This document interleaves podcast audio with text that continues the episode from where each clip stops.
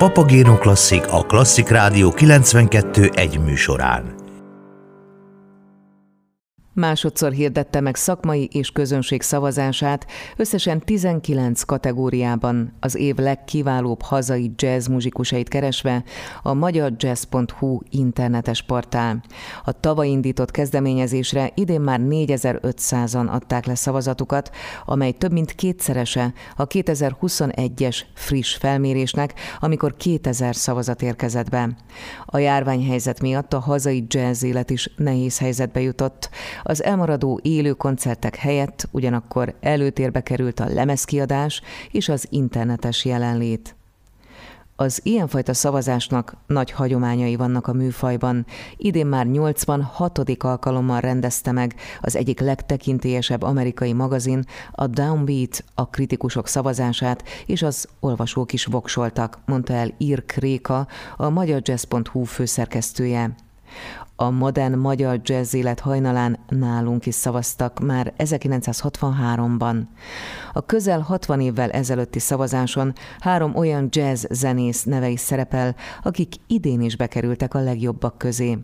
Akkor is helyezett volt Dudás Lajos mellett Szakcsilakatos Béla és Dezső Csaba. A magyar jazz.hu közönség szavazata alapján a győztes Lantos Zoltán hegedűművész, jazz és world music hegedűs, akivel arról is beszélgettem, miért fontos számára egy ilyen típusú visszajelzés. Szerintem az volt a célja, és én ezt nagyon támogatom, és szerintem egy nagyon pozitív dolog, hogy gyakorlatilag a jazz műfajára, mint olyan, ami rétegzene a maga módján ma már felhívja a figyelmet, ugyanis kis hazánkban azért nagyon komoly nemzetközi színvonalú jazzzenészek élnek, és alkotnak, és koncerteznek, és járják a külföldet is, illetve most annyira nem, mert Covid van, de ez egy nagyon-nagyon jó kezdeményezés, és nagyon örülök neki. Tavaly volt az első ilyen szavazás, most idén a második ilyen szavazás. Hozzáteszem, hogy nem is az a lényeg, hogy kik nyertek, és kik nem nyertek, és kik voltak a listán, és kik nem, hanem eleve az, hogy végre van közönség érdeklődés, és akarnak szavazni.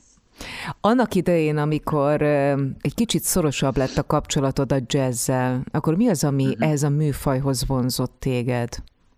Hát mindenféleképpen az improvizáció, ez már nagyon korán kezdődött, tehát ez akkor kezdődött, amikor én még konzis éveim vége fele voltam, és főiskolás éveim elején, 15-16 éves lehettem, amikor megfogott az improvizáció, és hallgattam az akkoriban még nagyon ritka és kevés jazzegedűsök némelyikét, és hát fantasztikus reveláció volt nekem, és egyszerűen elkezdtem improvizálni, aztán szépen lassan bekerültem mindenféle ilyen akkoriban divatos free jazz körökbe, jazz rock körökbe, aztán később indiai zenébe, az egy külön történet, de most inkább beszéljünk a jazzről. Tehát a pillanat szabadsága, a pillanat művészete a jazz, ami egyszerűen fantasztikus, ami egyébként a zene mindig is volt lényegében. Említetted az indiai zenét, csak egy mondat erejéig azért térjünk uh-huh. ki mhm. arra, hogy ahogy a felvezetőben is említettem, world musical is foglalkozol. Nyilván a te esetedben azért már van egy erős átjárhatóság, átjárás a műfajok között. Uh-huh. Így van, én igazából abban a korszakban, abban a valamiféle aranykorszakban kezdtem, még mielőtt kimentem Indiába, ez gyakorlatilag a 80-as évek közepe volt, amikor nagyon-nagyon sok minden létezett egy időben, és szerteágazó dolgok, fúziók, keverékek és kísérleti zenék léteztek, ami azért alapvetően ez volt az én elemem. Szabados György, Dres Mihály free jazz köreibe érkeztem így elsőnek, a szabad improvizációkkal, közben Dezső Csabától tanultam még jazz hegedülni. Ő minden jazz hegedűs ősatja, értelemszerűen. Akkor még 16-17 éves voltam, azt hiszem.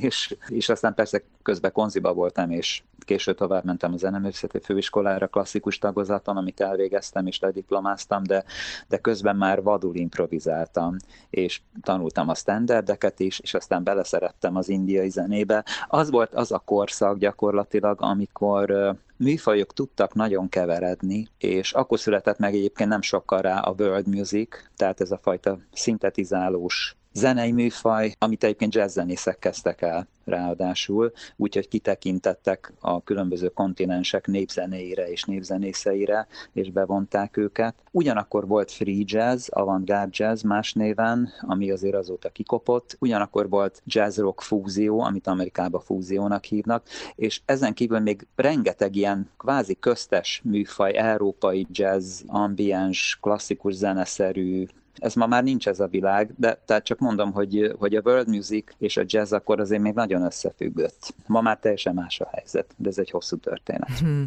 De azért azt mondhatjuk, hogy a jazz zenészek alapvetően kísérletező természetű művészek mindig is azok voltak, de egyébként a jazz maga az egy nyelvezet, a maga konkrét tanulmányaival, standardjeivel, harmónia meneteivel, és aztán ebből a 60-as évek től kezdve, sőt, még inkább az 50-est említeném, de mondjuk a 60-as évektől kifelé mindenféleképpen egy ilyen hihetetlen kiterjesztés történt minden irányba, amit el lehet képzelni, kísérletezés, így van. És, és hát pontosan ez a zene lényege számomra is a kísérletezés mint hogy az improvizáció alapvető eleme a te művészetednek, a zenei gondolkodásodnak, vagy a zenei nyelvezetednek, ahogy az imént említetted, így aztán az alkotás folyamata is nagyon speciális lehet az esetedben. Az azért mindig úgy működik, hogy ami nagyon fontos, az a kompozíció. Ugyanolyan fontos, mint az improvizáció. Tehát mindenféleképpen meg kell komponálni darabokat, megkomponálom a saját zenéimet, a témáimat, és aztán hagyok szabadon improvizációt. Egyébként az a legfurcsább, hogy a mai modern jazzben, ami már nem is modern jazz, hanem annál még előre tekintőbb nem is tudom minek nevezzem, van new jazz, van acid jazz, van mindenféle könnyedebb és elvontabb jazz is, de érdekes mondani, az improvizáció egy picit kisebb szerephez jut, mert ma a közönség és az, az emberek sokkal inkább értik a megért zenét, mint sem az improvizáció. De azért az improvizáció mégis mindig a kulcsfontosságú momentum gyakorlatilag a jazzben, és mindig az is marad szerintem. Lantos Zoltán jazz és world music hegedűssel beszélgettem annak okán, hogy az idei magyarjazz.hu internetes portál által indított közönségszavazat alapján Lantos Zoltán lett az év jazz muzsikusa. Kedves hallgatóink, hamarosan folytatódik Papagéno Klasszik című műsorunk a második órával. Benne először arról hallhatnak, hogy január 20-ától érkezik a mozikba az Én Rembrandtom című dokumentumfilm. Tartsanak velünk a továbbiakban is!